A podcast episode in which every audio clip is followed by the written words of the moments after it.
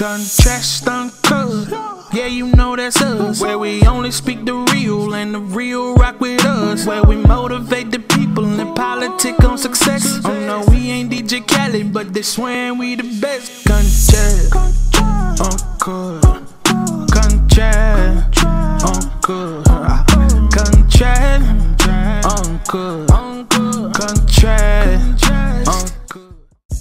What's happening? Contrast Uncut, Season 3, Episode 22. Big shout outs to Uncle Snoop's Army and Bobby D Presents. I appreciate you, brothers. It's your host, DJ Juan Dollars, like I won some money, aka Xylo. Ladies and gentlemen, today we got a really, really dope special guest. You may have seen him, you know, all across the board if you pay attention to podcasts, because the brother got like four of them, five of them and you know he's a, out of LA. He's a producer, an artist. Uh, he got the dope Doubt Me apparel. He wearing it right now as we talk about it. He also has a Doubt Me tech on YouTube that's you know growing fast and rapidly. And you know he, he's the man that ventures a part of many many things behind the scenes. And if you don't know who I'm talking about, I'm talking about the hyphenate. Everybody, how you doing, brother? Hey man, thank you, thank you so much for having me, and, and thank you for the kind words and the uh, for the support, man. Like the the good vibes, the checking out what I do, and uh, yeah, man, I'm just someone that likes to do a lot of different things. So um, hip hop is is one of my main things. But yeah, I do so much. So thank you for mentioning those things too. Absolutely. I mean, bro, you blew my mind when I was like, man, he could talk about Disney, The Mandalorian. He could talk about WWF, WWE. He could talk about sports. He could talk about music, and he does all these different things to correlate into it. And I'm like, bro, that's that right energy. That's taking something and seeing past the the closing of the idea and putting it to life. Yeah, man, I I, I try to be like even with, with my music and as the hyphenate, um, it's really just it's just who I am as a person, and so I just let it out through my art. So the things that I'm into, the things that I like, um, I just put that in. I incorporate that with my music or with my videos. So even like with my YouTube, my YouTube is filled with so much different content. Like on Friday, I did a live stream of me playing Tony Hawk's Pro Skate uh, Pro Skater 2, the video game from like 2000. You know, um, and then I have two podcasts on my Doubt Me, or actually on my on my main YouTube channel, the Hyphenate. One of them is all like you said, like you know, uh, Mandalorian. Pretty much, it's it's called Talking Pictures Podcast, and that's all just geek nerd pop culture stuff. So movies, TV shows, gaming, pretty much anything relating to visual media and uh, then I have my Doubt Me podcast where I actually have a, a, guest on and we talk about different things. And then, of course, as a music artist, I'm a music producer. And then, so I have beat making videos.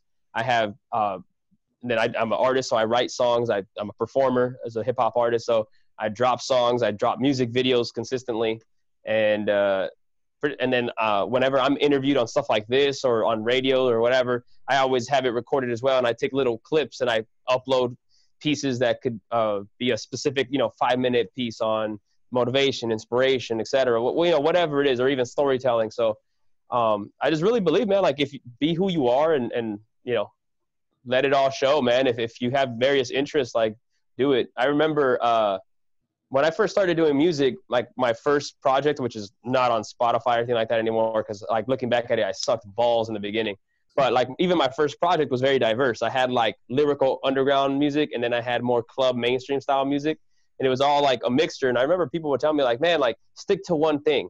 Just do like stay on one in one lane, and then focus on that." Now there's a part of that that's like I agree with. Like you're definitely going to grow faster if you if you stay in one place because people get used to that and they expect that type of content from you.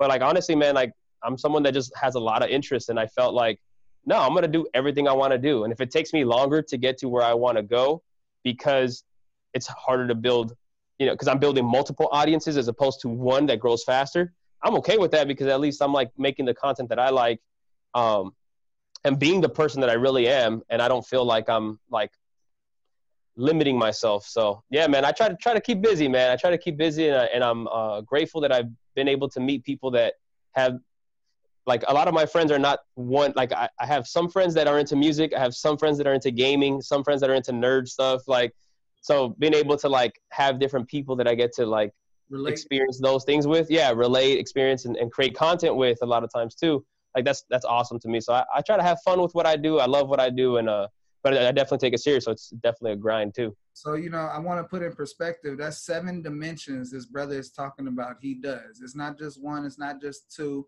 And he took the encouraging words of, hey, you know, put yourself in a box long enough so that people want to buy that box. He was like, why? When I could be the shelf. And, you know, that's real, real important to understand about the dynamics of this game. And, you know, it's plan A. All of that is the culture, it's entertainment. That is all plan A. And everything you're doing is supporting plan A Plan B is to push Plan A, and Plan C is to do both. And you know, it's it's incredible to see how you have all these branches and, and took someone's you know words of trying to say no don't don't do so much. And it's like well i love it so i'm gonna spread out. And you took the advice the right way and you made yeah. something of it. Remove the excuse. And so no that's incredible brad And you started off right here with a bang. And you know i'm gonna slow you down just a little bit because i got this quote. And yeah. I want to know how the quote relates to you, or if it doesn't, it's all good. I want you to talk about it. Okay. Know your worth. People always act like they're doing more for you than they're doing for them. Kanye West. That's facts, man. Um, I think people one is people always try to make themselves feel as valuable as they can, so that because they're scared of not feeling valuable where they're not needed. So yeah, people always definitely want to make themselves seem like they're important. You know, important to you. Um, and, and there's there's nothing wrong with that so long as you don't abuse that. Um, but I mean, you should you should definitely know your worth and know you know what you deserve out of people as well as what you're able to give. Like on the flip side of that, I see a lot of entitled people that think, oh, I'm this, I'm that, so I deserve this, and I don't have to give anything. I totally disagree with that, man. I feel like if you if you get in this world, you have to also be willing to give. Now, you don't have to give the exact same thing that you get, but you have to have like a, essentially something that's like a fair trade, you know? Same thing like in relationships, right? Like whether it's uh, romantic, platonic, friend, family, whatever. It's like you give, you get, you get, you give. Um, but you should definitely know your worth and and not let people take advantage or trick you into thinking that they do so much for you that now you have to kiss their ass. Facts. Because everyone got to remember that you know it's like that one movie that came out with Matthew McConaughey and Al Pacino and they're about gambling, as soon as yeah. they call you, they call you. They want yeah. your advice. And you know, you have to remember that the value of someone taking the time to even hit you up. You don't take advantage of that. You don't handle it the wrong way, but you know your value. You put forth your business and you do the work. You know, yeah. they're trying to have false hope because false hope is going to get you somewhere you never wanted to be, and that's the same place you've been. yeah, that's real talk, bro. Real talk. So I gotta ask you to hyphenate. Did the game choose you or did you choose the game? And I'm talking about music and entertainment. When it comes to hip hop music and, and or just making music in general, um, I chose the game. Definitely. I was not born into the game. I didn't have connections, family members. I didn't have anybody to show me, you know, how to do things. YouTube wasn't even really where it's at now, where you could like look up how to do something. Uh, I grew up loving mu- all types of music. I grew up listening to like literally all styles of music. Hip hop was always what I gravitated towards the most as far as my my primarily. I guess I, you could say I had a bigger library with hip hop music. Um, but I, again, I listened to all genres. And so rap, hip hop, I never had any desire or intention to make music.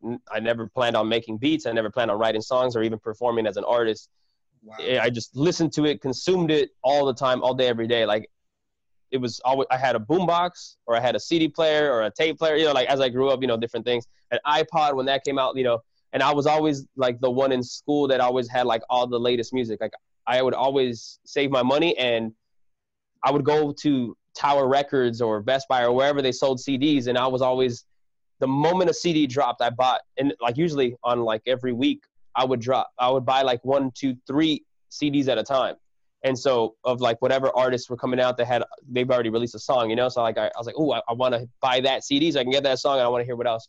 So I was always the one that had like all the catalog, like, oh, you guys got to hear this song, oh, you got to hear that song. So as a consumer, I was huge into just collecting music, listening, and then um, growing up, I started doing video. Uh, so I started, well, man, I, I I do I did a lot of things growing up that led to music. So backyard wrestling was huge for me when I was like in fifth grade. I started uh, doing like my own little backyard wrestling inside the house uh, because I was a big wrestling fan. WWF at the time, then WWE now. that led to me filming it. I got my mom's camcorder. I recorded my matches, and uh, eventually, Wrestling. if you, huh?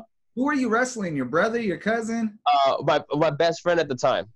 So we were the same age, and we both loved wrestling, and so we would do like legit matches with like ladders, and we would go get like those little cheap like super thin metal trash cans for like those little office trash cans. Use those to hit it over over our heads, like all that. I still have the tapes. I just uh, I need to find like a a camcorder from that time period with that uh, with that size tape, so I could convert them to digital now because I don't have a camcorder like that anymore. But I still have all the tapes, and so we would do these backyard wrestlings, and uh, and I used my mom's camera to record them, and I created like even as a kid, I was creating my own show. I called it instead of uh, World Wrestling Federation, which was WWE, I called it HWF House Wrestling Federation because we would we would be in the house wrestling, and then I wanted to.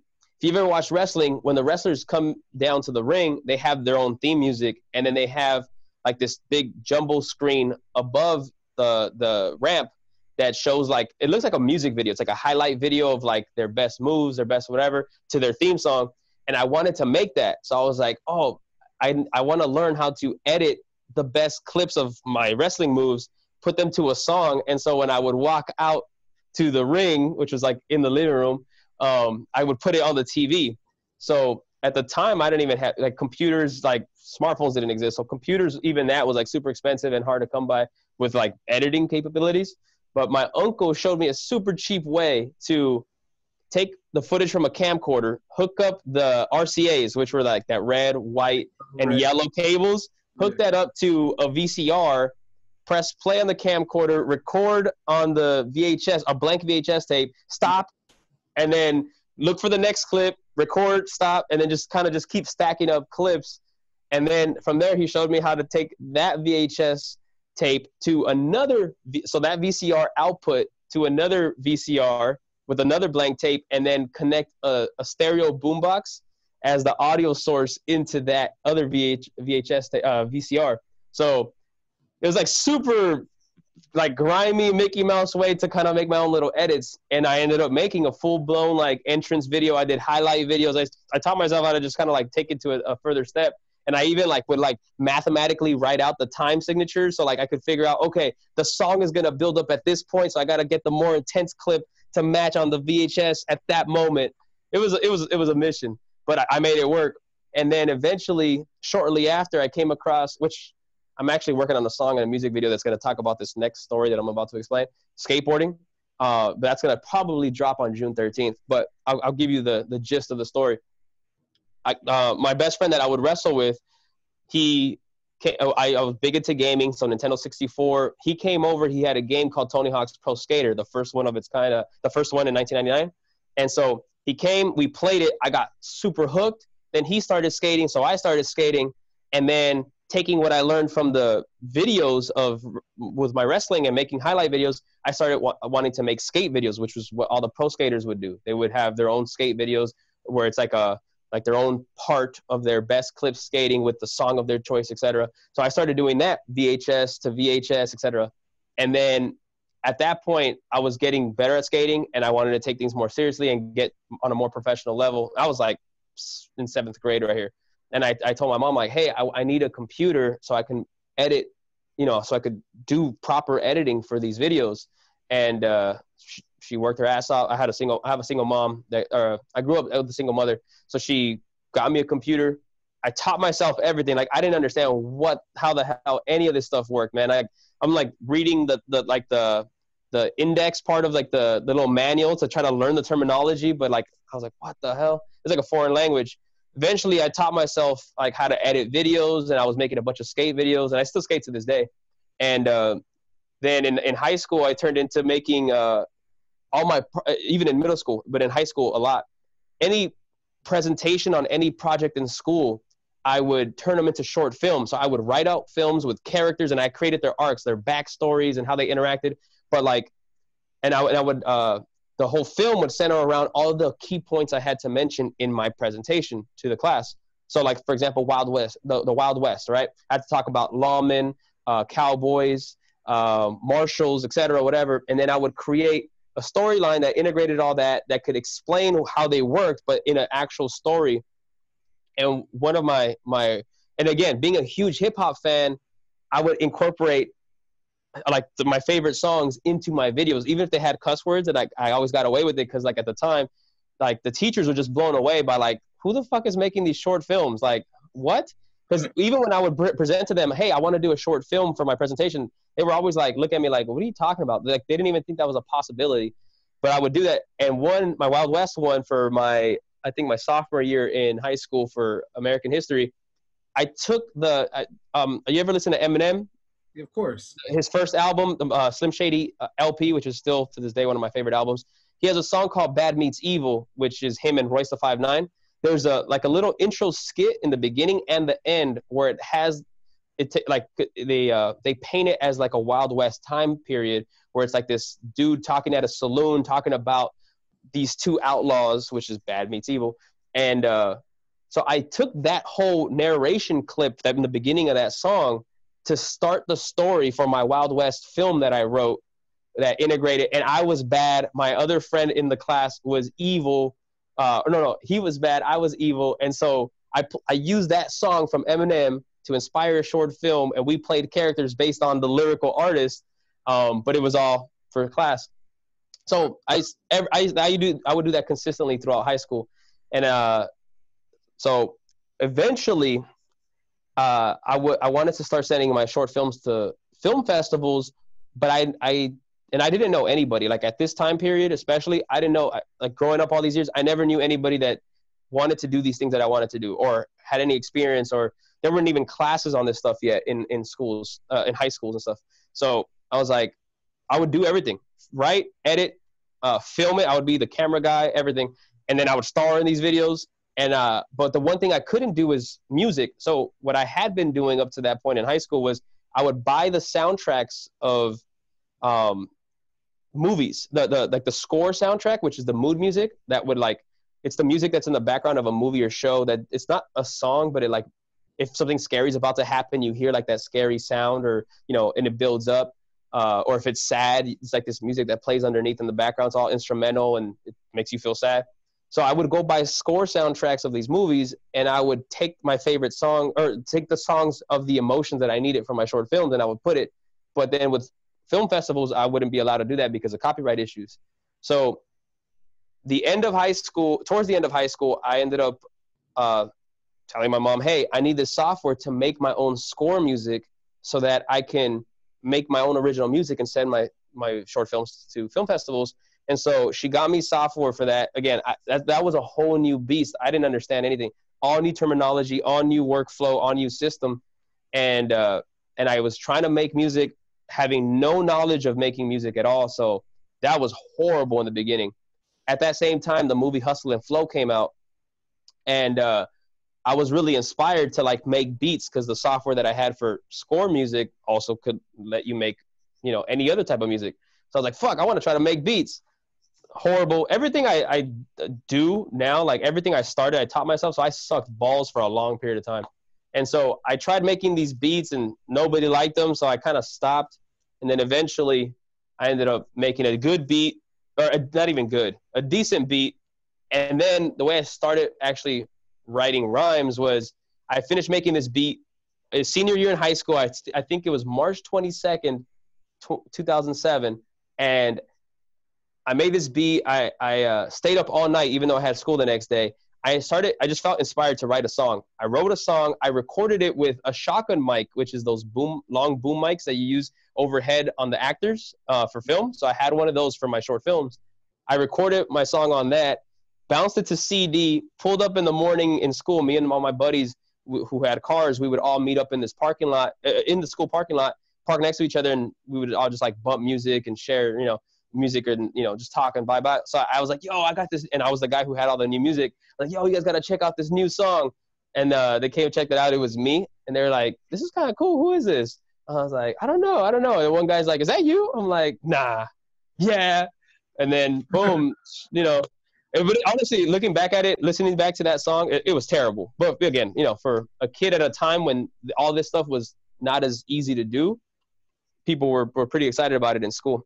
You know, at that time that you're talking about, like kids were recording from like uh headphone mics and recording them on uh what was it called? It was like a game that they used to record it on the software system, but it was like a game.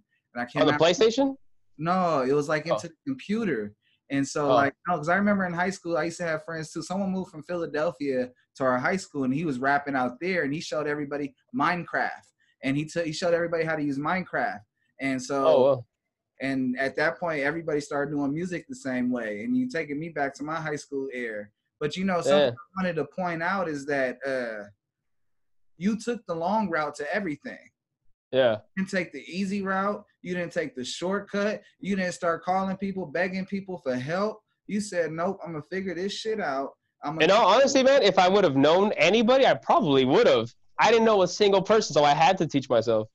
Exactly. But you know what it does? It allows you to build relationships on the way while you're headed to that destination. You know, in the beginning, it may be trash or it may be not what you hope it would be or what you envision, but the vision is still there. And it just yeah. because it doesn't meet at the beginning doesn't mean that you you stick away from it or you stray away. You keep on being consistent. And everybody yeah. I have met, I have mentors, everybody, they all told me one thing that makes them successful consistency. A hundred percent and so, you know, as long as you know, recognize that's in you and how you exercise it and what you make out of it, you know, you can either be a fat slob or you can be the most healthy, fit person with everything you envision. It's just up to you on your choice and what you put into it, whether you're going to be an outlier or you're not. You're going to put 10,000 hours in or you're not. yeah. And that's, and that's facts, man. I like how you put it too. Like, that's what I always talk about is, uh, being mentally healthy, mentally fit is like, that's important like you have to be working not just on your own personal like personal development but on your craft. It's something that you have to like work out on a day-to-day basis. You know you have to be if it's something that you really care about you're really passionate about you're going to be doing this like it's going to be on your mind all the time and you're going to be trying to be active with it consistently. You know everybody has a different schedule depend, especially as you grow up you have different responsibilities that pop in, in and out. So sometimes your the amount of time you can put into something is not the same as other times but that hunger if it's something you really want it's something that you have to like be dedicated to like when you have that free time or you make time to like okay i gotta write or okay i gotta sit down and i gotta make beats or you know oh, okay. and then not only that but study right? You gotta study the craft. For me there wasn't youtube to teach me how to do these things. So i studied by just breaking down what i saw or heard. I would try to like what are these instruments? Where are they coming? Like i remember when i first started making beats i didn't understand bars and structure like that. So it was more of I kind of just taught myself where you know another instrument would come into play. And then eventually I, again trying to find out how to learn i would look up and try to read what i could to like oh this is how a bar works. Oh this is where you would put that transition or this is when you would have a beat change you know like so but yeah it was just that that hunger. You got to keep going. You got to keep grinding. And uh you, you like you can't stop the consistency is 100% key because the moment you slow down, especially now in 2020, you have that super short attention span. If you go like, you know, a month without posting, you might as well like not exist anymore. Come on, come on. And then, you know, it's funny because as I, I always talk about this, when we were kids, you know, I bet you were like early 90s, late 80s, but when we were kids, there was no such thing as ADHD. You know, if we ran around yeah. and had a whole bunch of shit on our mind, we was told to sit our ass down. It wasn't yeah. go see the doctor, none of that. And so, you know, we had to learn how to channel that energy versus these kids, they get prescriptions and they get devices.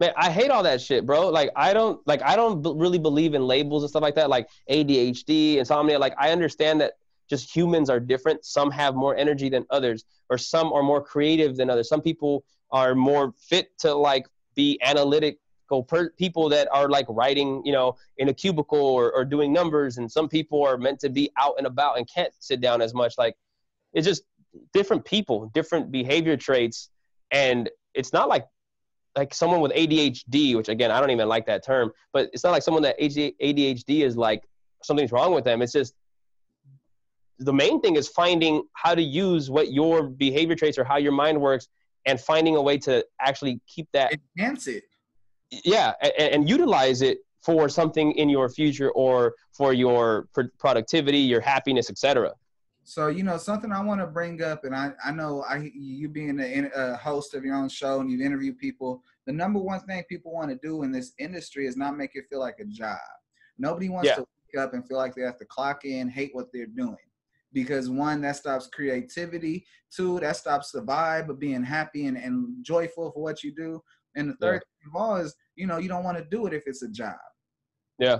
And you know, one thing I respect about what you were able to do is that you recognize all these gifts and it came easy to you. And your mother pretty much she she enhanced it. She was like, oh, for sure. gift, let me go ahead and do whatever I can to help my son, and it's gonna pay off in the long run. And so Yeah. question to you is, you know, through this process, what was your confirmation in life that you know this is what you're supposed to be doing? I can't imagine you saying, Man, I I'm I'm 21 and I'm doing videos and I'm doing all these things with all the power I have, and I'm at McDonald's and I'm striving to be a manager, and this is the only thing I want to do. I just can't see that parallel for you.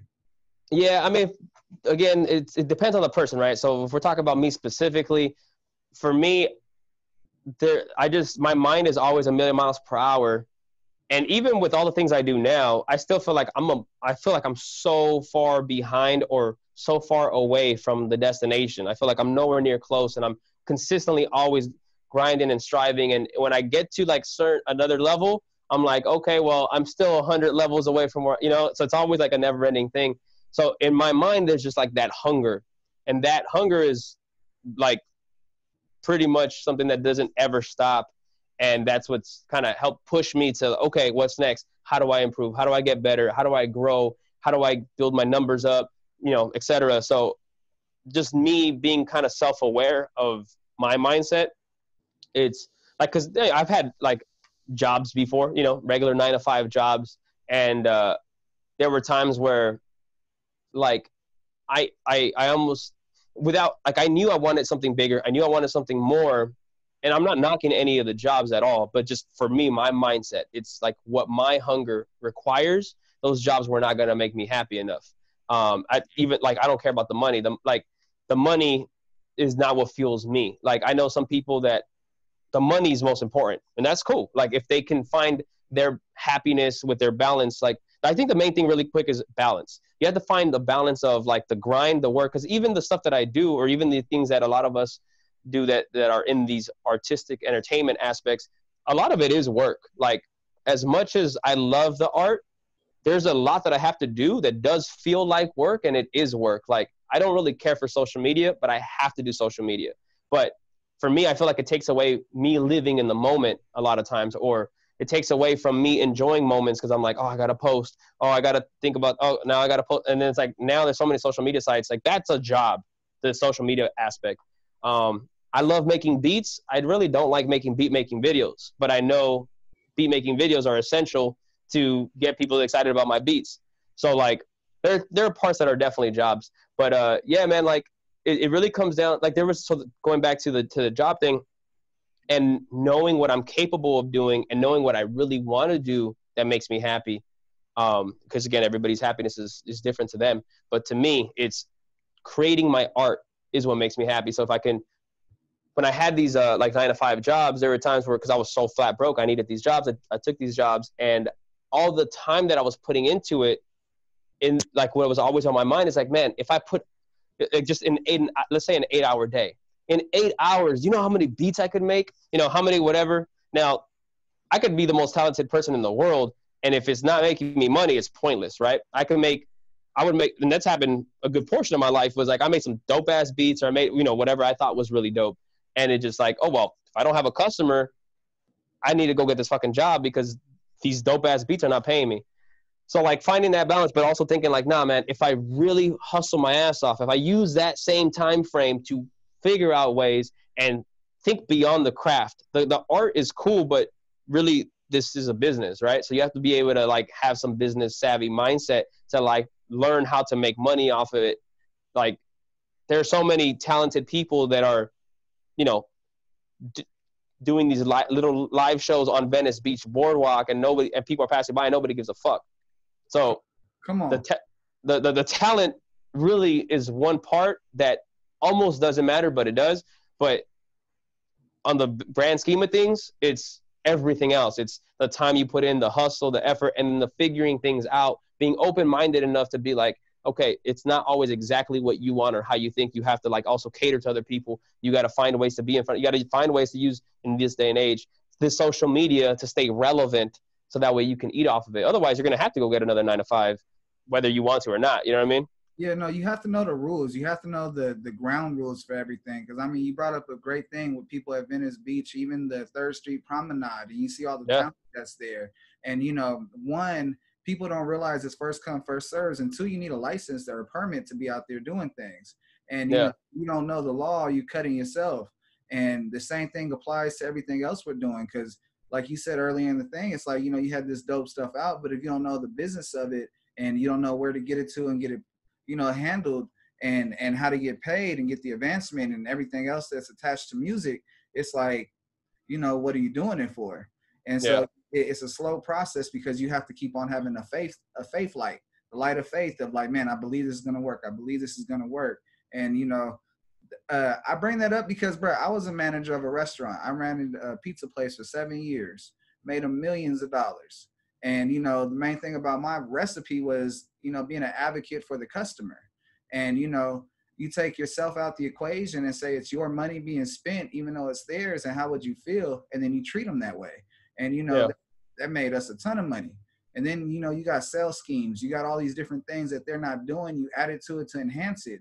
I mean, I did curbside when nobody was doing curbside out here. But the whole Yeah. of it is that is recognizing things and inserting it and just having a belief system. I mean, my Yeah. my way of seeing is like, man, I did all these things, made them a whole bunch of money, but it didn't cost any of my money if it didn't work. And then the crazy part is that a lot of it worked. So it's like, shit, how come I didn't get nothing out of it? And then I was like, Yeah. You got to take care of your business more. And then, you know, how life works, the universe works. I'm not supposed to stay in food. Yeah. Yeah. and you know it'll pull you out. I quit. My mother-in-law told me it was the best thing to ever happen to me, and I'm like, man, how the hell am I pay my bills in two weeks? Because this little Yeah. dollar check is going to end. I got two kids, a house. How the hell am I going to do it? And then you know, the universe, God, Yeah. everything just starts clicking, and and try to go in real estate, and then music was like, nope, you're going to the BET Awards. You're going to see what life is like that you've never seen, and that's what happened. And from there, I tried to dig back into real estate because I thought I was going to be the wave. And some guy told me, no, if you do real estate, you can't do music anymore because it's a conservative city. You can't do both. They'll think of you in a different light. And so I was like, all right. And then once again, God gets involved, puts me in a position. It's like, oh, music is really what you're supposed to be doing. Entertainment's all you're supposed to be doing. And it continues and continues. And so, But it also happens with you being proactive, right? Like you're you're not just like, oh, I hope this works out, or oh, just I hope it shows me the way without you having to do it. And you you were still grinding throughout that time, right? exactly. But, you Yeah. know, I think the like that's thing- something that sometimes people don't get. Sometimes they think their self belief is all they need, and then some people think it's all the grind. It's like you got to have both of those things. You got to believe that things are going to work out, but also because you believe you believe through the results of your actions, right? You're grinding. Because you know for me i managed the artists i managed producers i was doing things and you know working very strategically building relationships doing as i said said as i did building integrity. You know something said you're going to do something it costs you $500 of your own money and to make sure it gets done i was the one that spent the $500 i got named mr make it happen. And so it's like all these things were happening but the end result wasn't correlating to what you envisioned. And so Yeah. like well, how the hell do I fix this wheel? And so, you know, that's where this show came about. And I'm bringing all that because I want to know some of your highs and lows of being in the industry. Because, you know, I went through some crazy highs and then I went some lows and then, you know, snowball effect. I'm doing what I'm supposed to be doing. Hey man, well, just real quick, man. Props to you for having that mindset of finding a way. Like that's that's that's important at all times. Um, I, I know a lot of people that when things don't go right, they get crushed and they give up, and uh, that's that's really what separates the people that make it from the people that don't long term. Um, so you have to have that resilience, and uh, you know sometimes you got to go back to the drawing board and try to okay, well, how do I figure this out now, or how how can I use what I wanted to do, but maybe shift it in a different direction that still makes me happy and still lets me feel like I'm creating what I'm supposed to create or what I feel like I'm supposed to create.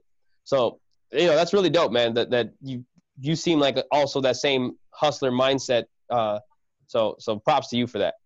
Um, and so, uh, what was your question to me? Uh, my bad. I just want to I want to give you props. All good, bro. Uh, pretty much, I was just giving you an example of some of my highs and lows. oh, my my highs and lows. Okay, yeah, yeah. Uh, honestly, meant to be on some real real shit. The majority of my career, my music stuff, like a lot of my grind, the majority has been lows. I, I feel like I'm still on a consistent like I lose more than I win. Um, I mean, I'm definitely grateful for the things that I have won with, or the you know my my small wins that I've had, and and I appreciate those. And obviously, that's a huge fuel to my fire. Like I don't like even with a little bit of like like uh hope or a little bit of like a win, I'm like, damn, like that propels me to a whole other grind, a whole other level of, of like, okay, keep going, keep going.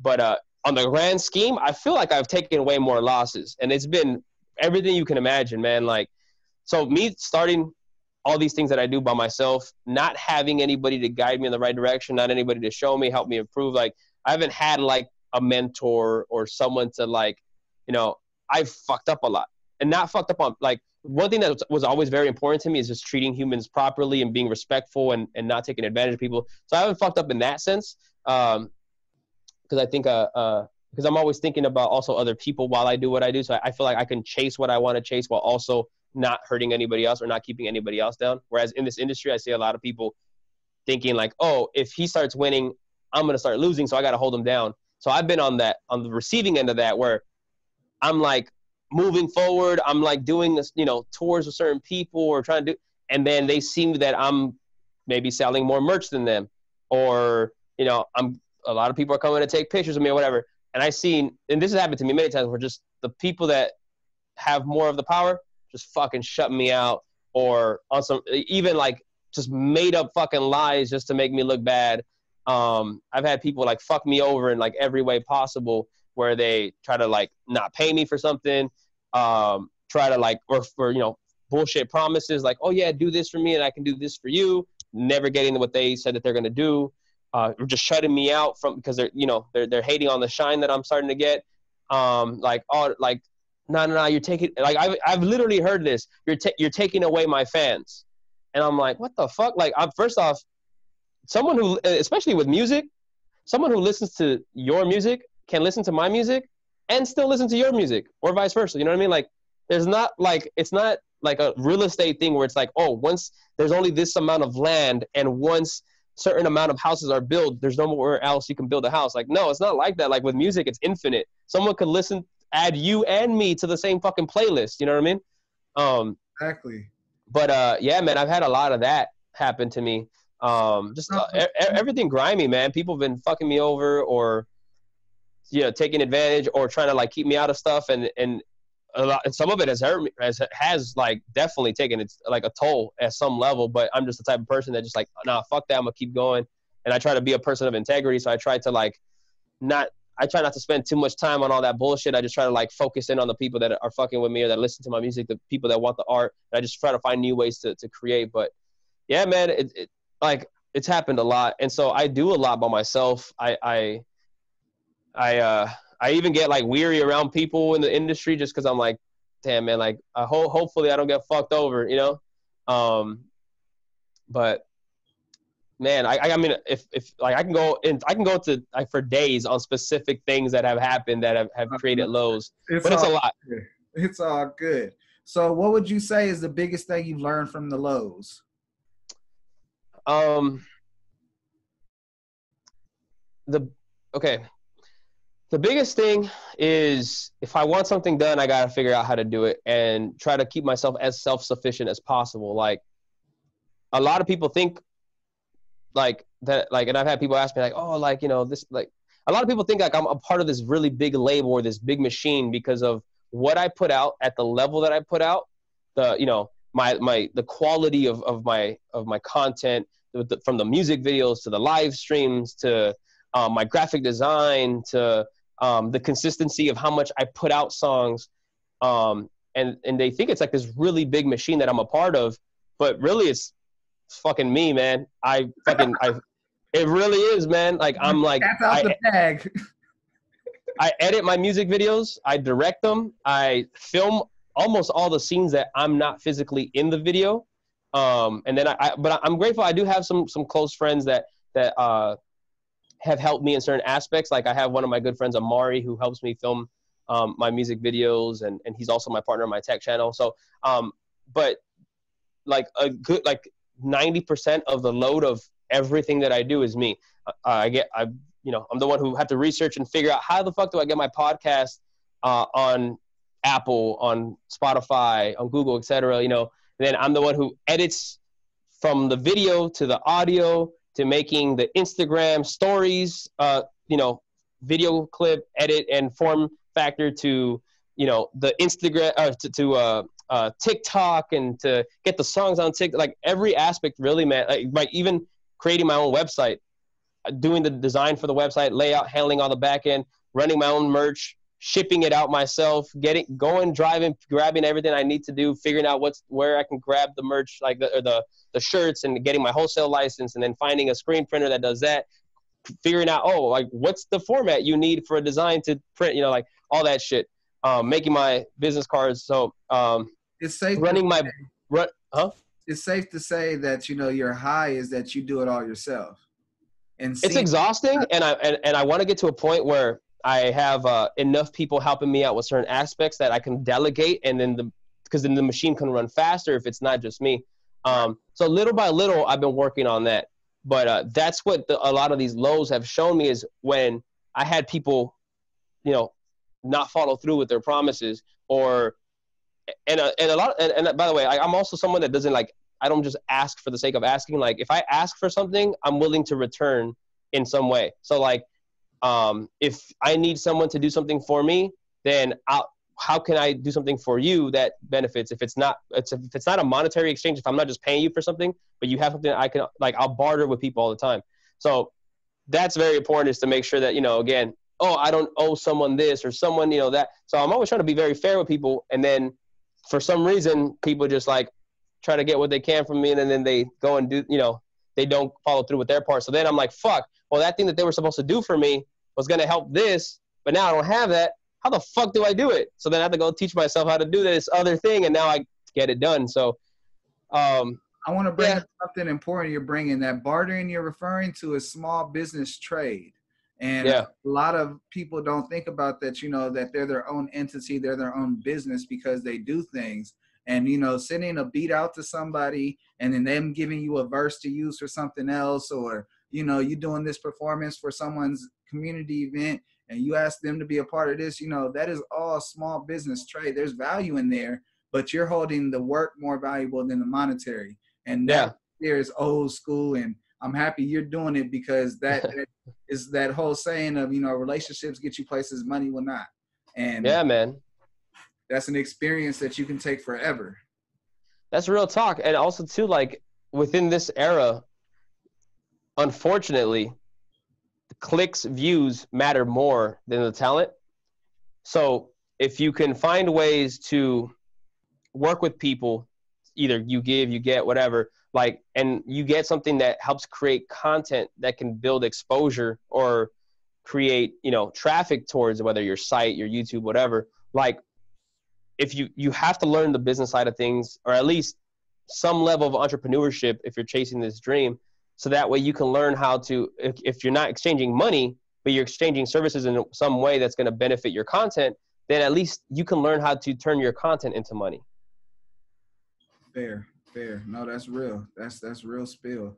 And you know what? You're supposed to take that spill, clean it up, and make some money out of it. Is what I'm trying to tell you guys. Real spill means turn it into some money. Yeah. squeeze all that juice out. It's worth something. Yeah, I was. I'm, I can't get into full details on this thing because it's something that I'm still working on. But I have this thing with this pretty big company that I'm doing some work with within some of the skills that I have. That's gonna like also incorporate the hyphenate. Um, but there's there's some stuff. But right now, what we're working on is not a full monetary exchange. Again, it's like okay, you could do this and I can do that. And and the idea, and we were having, I was having a conversation with like you know the main guy, and uh, with again, I'm not, I might not, I might not be making any actual mo- like physical money right off the bat until something else pops up that hopefully we build towards. But the the thing that they can definitely offer if things go well with this process that we're working on is I get some exposure out of that.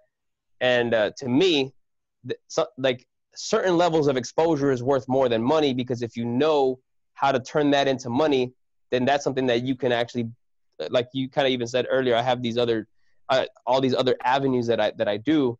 If I can turn, I can turn that exposure to create to, to, to, to make money from one of my avenues and then probably overflow to one of my other avenues, et cetera, et cetera. So yeah, man, exposure is important and utilizing your talent, your skills to keep people entertained and wanting more of that content for more exposure. I agree. That turns into money. See, I had the Baker Boys on my first season, and you know when I had them on there, they're from Bakersfield, and you know they they got out of Bakersfield, and it's a funny story. They used to go onto the top of their roof of their house at midnight just so they could hear uh 92.3 The Beat.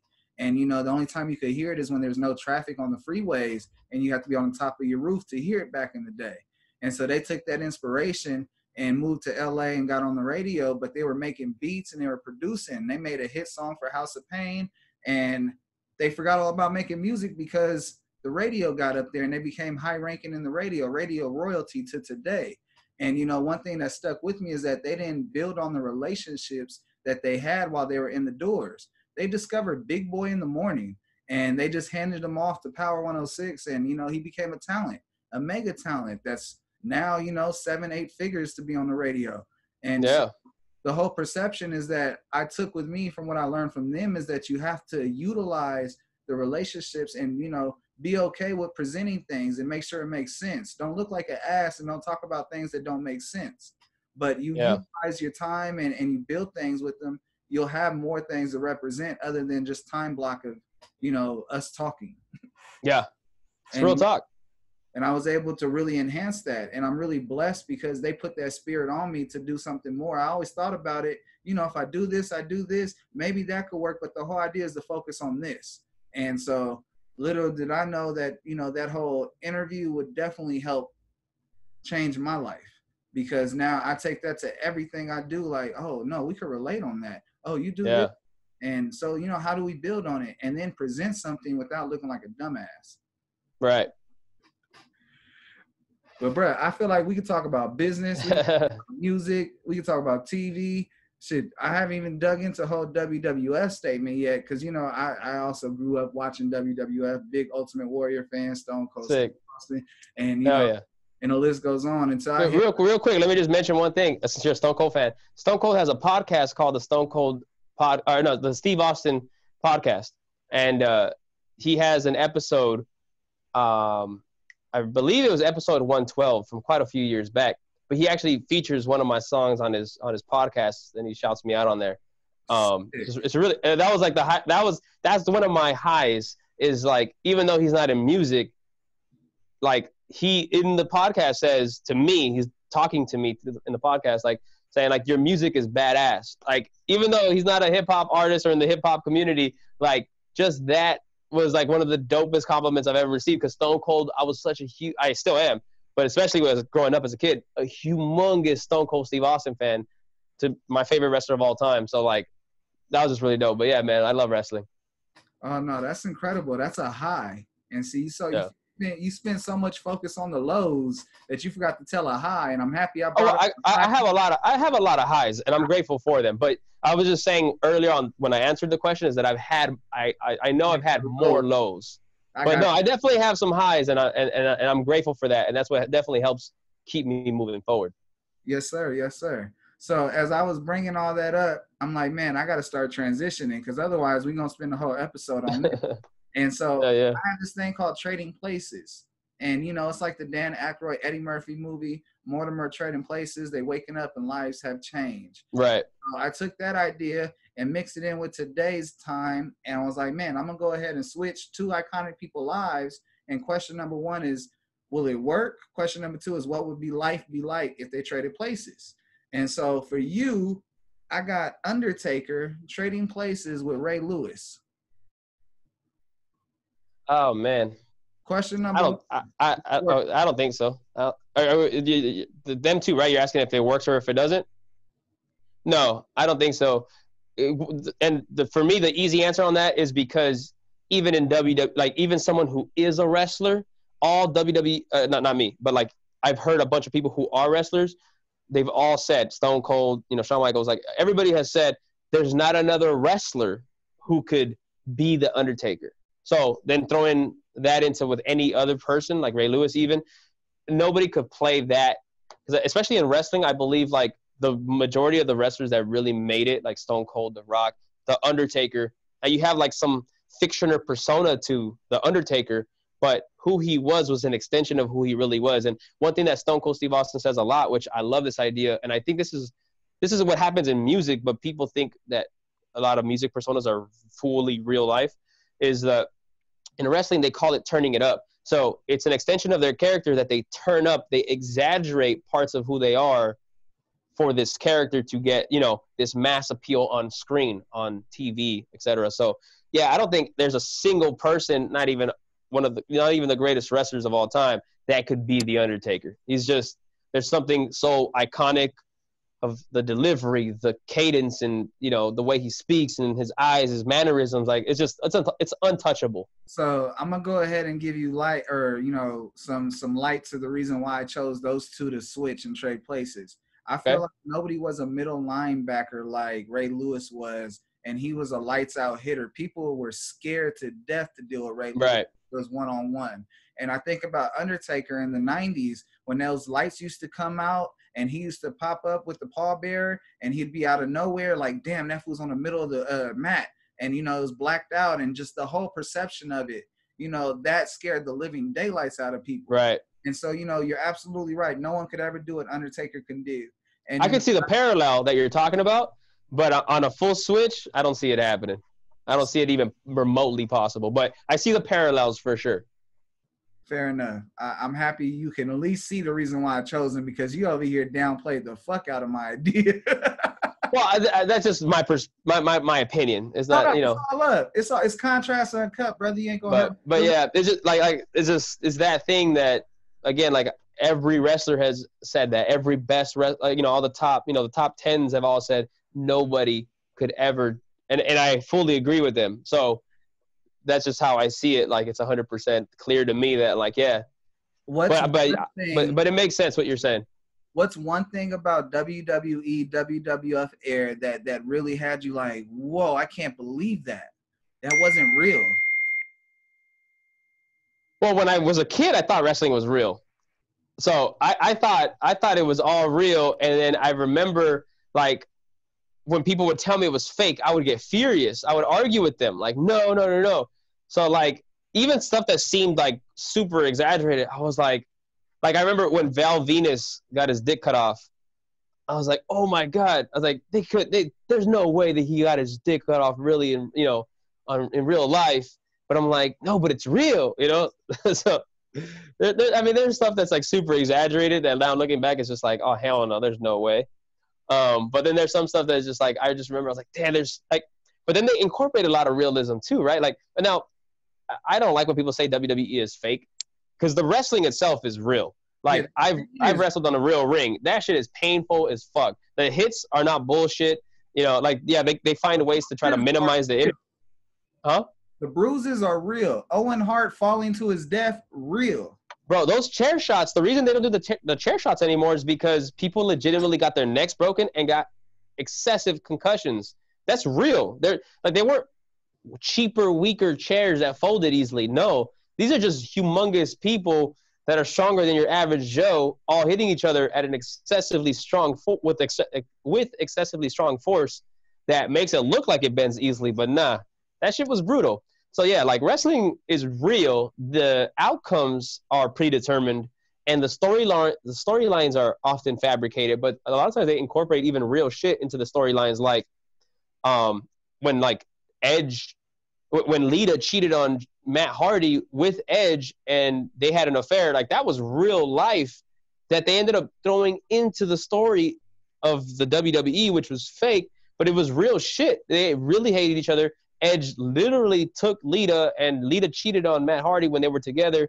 Like that's real shit. But yeah, I mean, yeah, storyline stuff like that's fake. But hey, the reason why I asked that question is because the one thing that fucked me up about being a fan. It wasn't the whole, it wasn't real thing. Cause like once you seen it in real life, you could see like, you know, it's a little bit more uh, uh scheduled and and and uh, planned. It's But- yeah, it, it's choreographed. Yes, exactly. Very well. But a lot of it's choreographed on the fly. Like a lot of people who don't know how it works, they don't actually script this out. They they Im- have ways that they talk to each other and little like hand like the way they grab their wrists or certain things that like let you know, hey, this is coming. So they're like choreographing on the spot, like improv, which is incredible. So that that alone is amazing. Exactly. But no, the one thing I'm gonna bring up is that I was upset that Undertaker and Kane were not brothers. That was the one thing Oh, that fucked me up. Me, oh my god, me too, me too. For the longest, I was like, no, they're brothers, they're brothers. They're like, no, they're not. But yes, they are. And then yeah, I found out they weren't. I was like, what? No reason, no wonder why they fucking kept the mask on Kane. Yeah, yeah. But uh, they they were they were, they were incredible together. The Brothers of Destruction. That shit was dope. Come on, come on. So, bruh, uh, I'm gonna transition out of trading places and you know the WWF talk. I got this thing called Impulse Q and A, and you know pretty much it's impulse questions, impulse answers. You got to answer three questions. You could pass on uh, pass on whatever you don't want to answer, but it's like a Okay. perspective. They're questions on cards, and uh, here we go. Let's do it. Question number one: What happened on your worst date? Oh man, my worst date. I I mean, it's pretty graphic. Should I get into it? um. You know, let's let's get the uh, what is it? The Cliff Notes version. Okay. Uh, she seems like like she the day of which there was no talk of this whatsoever. The idea we had discussed that she was gonna meet me at my place. The day of, she asked me to pick her up, like pretty far away. And I was like, that was already annoying me because I, I don't like that. I was like, why why wouldn't you tell me ahead of time? Now like I gotta go pick you up. Now I have to like not only that, late at night when it's time to drop you off, I gotta drop you back off now because you don't have a ride. When like we already had like a plan and you were supposed to meet me here, like that was weird to me. So that was kind of like, and normal and honestly like with stuff like that, normally I would just like, nah, I'm good. But I was like, ah, you know, I'm free, I guess. All right, fine, I'll pick you up. So I picked her up. That already started off bad. Then she came over. We're hanging out. Um, there's like this vibe to her that's just like, it was something felt like she wasn't as fun as she seemed. Because I had met her at a party, and then the rest of the time that we spoke was like on text, and she seemed pretty fun on text. But in person, she was not that fun. So it was like very like come, can we? Yeah, I was like, can we just get to this already? So finally, like, okay, we're about to get things popping off. And then her kissing was awkward a little bit, and then there's some stuff physically I wasn't very satisfied with her. I don't know. I felt like she didn't come prepared for a date, and so I was like, oh, come on, girl, like you knew what was about to happen. Like, why, why aren't you prepared? But okay, whatever.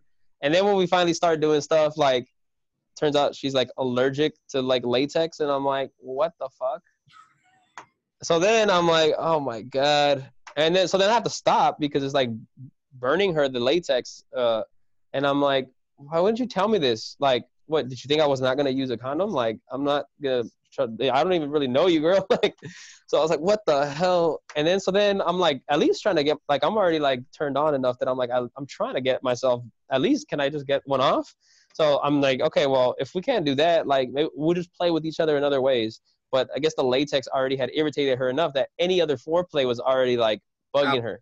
So I was like, oh my god. So then, I, so for me to like get my finish, I need to be active. Like I'm not the type that can just like sit there chill and then I'm like she can get me off. Like I, I need to be doing something because nine times out of ten, like the head by itself just I don't know. Maybe because I, when I started off at a young age, like I had some pretty incredible head that like the standard is very high. So like if you don't hit that level, it's like it's not gonna work. I So we try. So I tried to like, hopefully, I was hoping she could get me off, and it just wasn't working. It was just like it to, got to a point where I was like, and then her arm got tired, so I was just like, it's all good, it's all good, no worries, no worries. All right, cool. Okay. Oh, and real quick, what I had forgot to mention was like the first initial thing when she said to pick her up, um, and I was like, uh, like thinking about, damn, I got to pick her up, and then I got to drop her off late at night. Like that annoyed me. So I had asked her, I was like, do you need just a ride to get picked up, or do you need both? But I, was, I already had a feeling she was gonna need both. But she actually said I can actually take an Uber back. I was like, oh, okay, cool. So that even though I was still annoyed at some level, I was like, at least I didn't have to drive her back home late at night. So I was like, all right, cool. So at the end of it, she's like, I'm, I'm I kind of like insinuate like, all right, you know, I got a, I got a long day tomorrow, blah blah, and then she just asked me to pay for her Uber. When I'm like, what the hell? Like, why would why wouldn't you say that in the beginning? Like that just felt really weird too. And so I, I was just like, get out of here, get out of here, like here, here, here. And I, and I, you know what I did was like, cause I was so annoyed and so pissed off. Um, just cause also too like the way she was acting too, like when things weren't working anymore, like when we couldn't really finish things. Like then she got frustrated because she couldn't help me finish, but I was frustrated because everything else was like not going anywhere near according to plan. And so then when she then she asked me to pay for her Uber, and uh, I was like, okay. So I, I ended up paying her in quarters because I was like, I was like, I was like, bro, I was like, I was like, nah, because I didn't have any cash on me, and I didn't want to sell her. I didn't want to have like, I don't even want her to have my info at any level. So like, here, here, like, so I gave her in quarters. She's like, I don't want to carry quarters. I was like, look, man, you're asking for money. Take this money. And she's like, no, I'm fine. I was like, all right, cool. And then I just walked her out. She got picked up. But oh my God, man, that was horrible. That sounds and like te- first date. It, it, it, was, it was horrible. And this is me kind of just, again, cliff notes. I got kind of detailed, but not very. And it was just like, everything was a mess with her. It was just so terrible. Oh, man. You know, ladies and gentlemen, if you get some type of feeling that the shit ain't to go right, just end it I should have, yeah, I should have canceled it from the beginning. he was like, you know what? I should not have been so nice because they took advantage of my nice, my kindness. Uh, oh, and then she had like, then she had me buy her a coffee. Like, hey, can you get me a coffee? I'm like, what the fuck? And I was like, oh my god. And by then I'm like, I'm trying to get, trying to get my, I'm, I'm trying to get, you know, trying to get it in. So I'm like, all right, fine. I'll give in. I'll, I'll give you some energy, bitch. yeah. Question number two. If you could jump into a pool full of something, what would it be? I mean, money, obviously, if I can take it with me. Um, if it if it's not money, then just like I always joke around about like because I love cheese a lot. Like when I have like when I go to like Olive Garden and they do the Parmesan cheese, like I love cheese. I have them make it look like it's like like a snowy day, you know. so I'm like, man. And so there's this cheese at this. At, at, huh? you don't tell that lady to stop when she says cheese. Oh, I, I always give them a heads up. I always tell them like, hey, yo, like just just be prepared. Your arm might get a little tired if you haven't worked out lately. And so, and so like yeah, like I get a lot of cheese, bro. I love cheese. So there's a spot in this burger place in Montebello that I really love, and uh, I like getting shredded cheese, like uh, yellow cheddar cheese, shredded that's cold with fries. So it's and I and I grab the fries and I kind of like a claw, I break it in half and I scoop it up so I have cold cheese with hot fries. It's different than just cheese fries because the cheese melts right away and then it's just all warm and which is good too. But the cold shredded cheese with the fries tastes like incredible. So that cheese is like my favorite cheese ever. And I always joke around about like, man, if I could just take a bath in that cheese and just like eat it as I'm chilling, it's so good. Um, so yeah, if not money, cheese. He said I would cheese. some sharp cheddar cheese. Hell yeah. Yep, and then just and then just like eat as I swim. Fair enough. Fair enough. Uh, question number three: What would be the worst movie sequel ever made? Worst sequel movie ever made. That's tough because I'm not one of those sequel haters. Like I'm cool I mean, with us. Uh, there hasn't been a sequel made. That means you know it's just so good. The first movie they shouldn't have a second. I'll uh, tell you mine. Mine's is Boys in the Hood. I agree. I agree with that. Let me let me pick one though. I would say Damn. Well, my favorite movie of all time is V for Vendetta. As much as I would love to see V come back, no. Nope. So no sequel to that. Ah. That's I, that's dope. I've never had someone say their favorite movie and was like, I don't want this shit to come back. Let's just keep it a classic. The, the the ending was perfection, and like I would love to see V alive and continuing, you know, but like it just ended so perfectly. I'm like I'm okay with him dying. Fair enough. So you survived, spoiler alert. You survived impulse Q and A. You survived uh, trading places, and so you know, let's reward you and talk about what you're working on, what you're excited for coming up yeah, man. Um, and just just heads up, I gotta head out in like a like in five minutes or so. Um, but yeah, so what I'm working on right now is I'm well, I'm constantly working on stuff. I'm constantly making beats, making beat making videos. I'm dropping songs like every few weeks at minimum. Um, like on Spotify, Apple Music, all that stuff, and all types of stuff. EDM music. I've been doing a lot of remixes to a lot of theme songs. So I did a, like a hip hop trap version of the Mandalorian theme song. I did one of the Office theme song. Um, the the all types of stuff. So I've been doing hip hop music where I'm spitting bars and and doing stuff with like lyrical battle rap. I do songs that are about life. I do inspirational, motivational. I do deep, real shit, life music. Uh, you know, club music, everything you can imagine. Like I'm just into everything. So I make music about all the stuff that I like. Um, I've been making a lot of synthwave, vaporwave, 80s music. Um, I've been dropping songs on that consistently. So like my music catalog on Spotify, Apple Music, there's there's a decent amount of mu- music on there that you guys can check out. Um, but yeah, I have a lot more in the works that's constantly going to be dropping throughout the year. Music videos. June 13th is my birthday, and almost every year I drop a song on my birthday with a music video. I don't think I did last year. I dropped it. Last year actually was like the first year in a long time that I didn't drop it on my birthday. I dropped it six days later on Father's Day. Six days later, last year was Father's Day, and that's when I dropped it. It was a song dedicated to my dad. But it's not a happy song. Um, so that that's called uh, "Thank You," and that dropped like Father's Day. But this year I'm going back to my birthday, dropping a track, and this one is gonna revolve more about skateboarding and and uh, like how I fell because skateboarding is another love of mine. Falling in love with skateboarding, how I got introduced to it, and how I'm still active with it. So it's like a love letter to skateboarding. Dropping a song and a music video on that, and then um, I'm always dropping like different creative videos too. So like this weekend, I'm going to San Francisco, collaborating with this big YouTuber who's big in the, in the Tesla community. I've done a lot of videos with the Tesla community, the Tesla cars. So I have this project that I'm working on where I'm incorporating Tesla music making, and uh, that's to drop probably in the next week or two. So just constantly content, con- and then my podcast. I have two podcasts. I drop one every week and another one like every other week. So just just follow me on social media: Instagram, Facebook, Twitter, YouTube, TikTok, the hyphenate. Same thing on Spotify, Apple Music, all that good stuff. Perfect, perfect, perfect. Uh, Brad, so you notice the show's been unique. We try to do things like other people with asking the types of questions, but not asking the same type of question.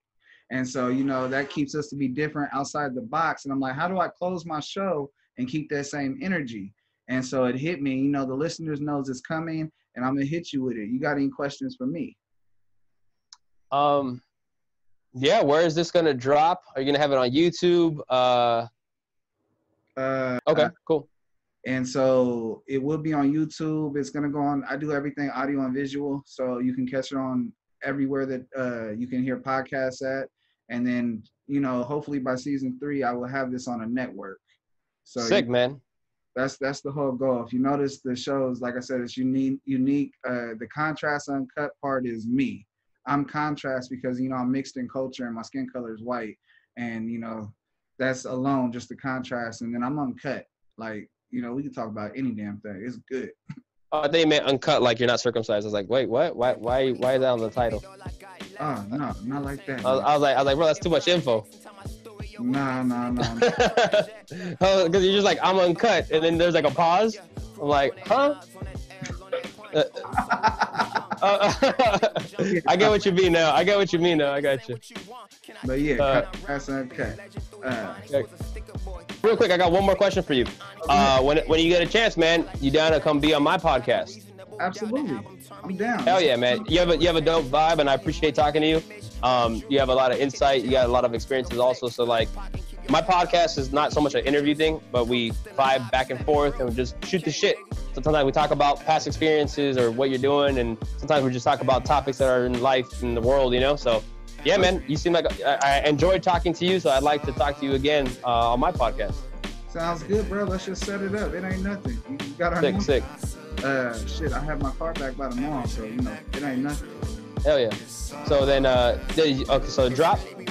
It's Contrast Uncut, Season 3, Episode 22. Big shout outs to Uncle Snoop's Army and Bobby D Presents. I appreciate you, brothers. I wouldn't be able to do dope shit like this and interview this brother right here on the other side of the screen and get dope stories and get history. I mean, we didn't even got the story about his worst date, everybody.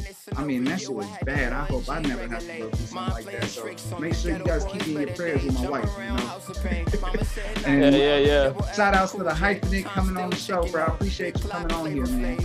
Hey, I appreciate you. Thank you for your time, man, and thank you for having me on. Yo, what's poppin'? It's the hyphenate, and you are now tuned in to Contrast Uncut. Shout out to Bobby D, Uncle Snoop's Army, and to you guys for watching this. Hey, big shout outs to Patty too. Salute. Yes, Patty all day or day. Hey, boom, bro. It's a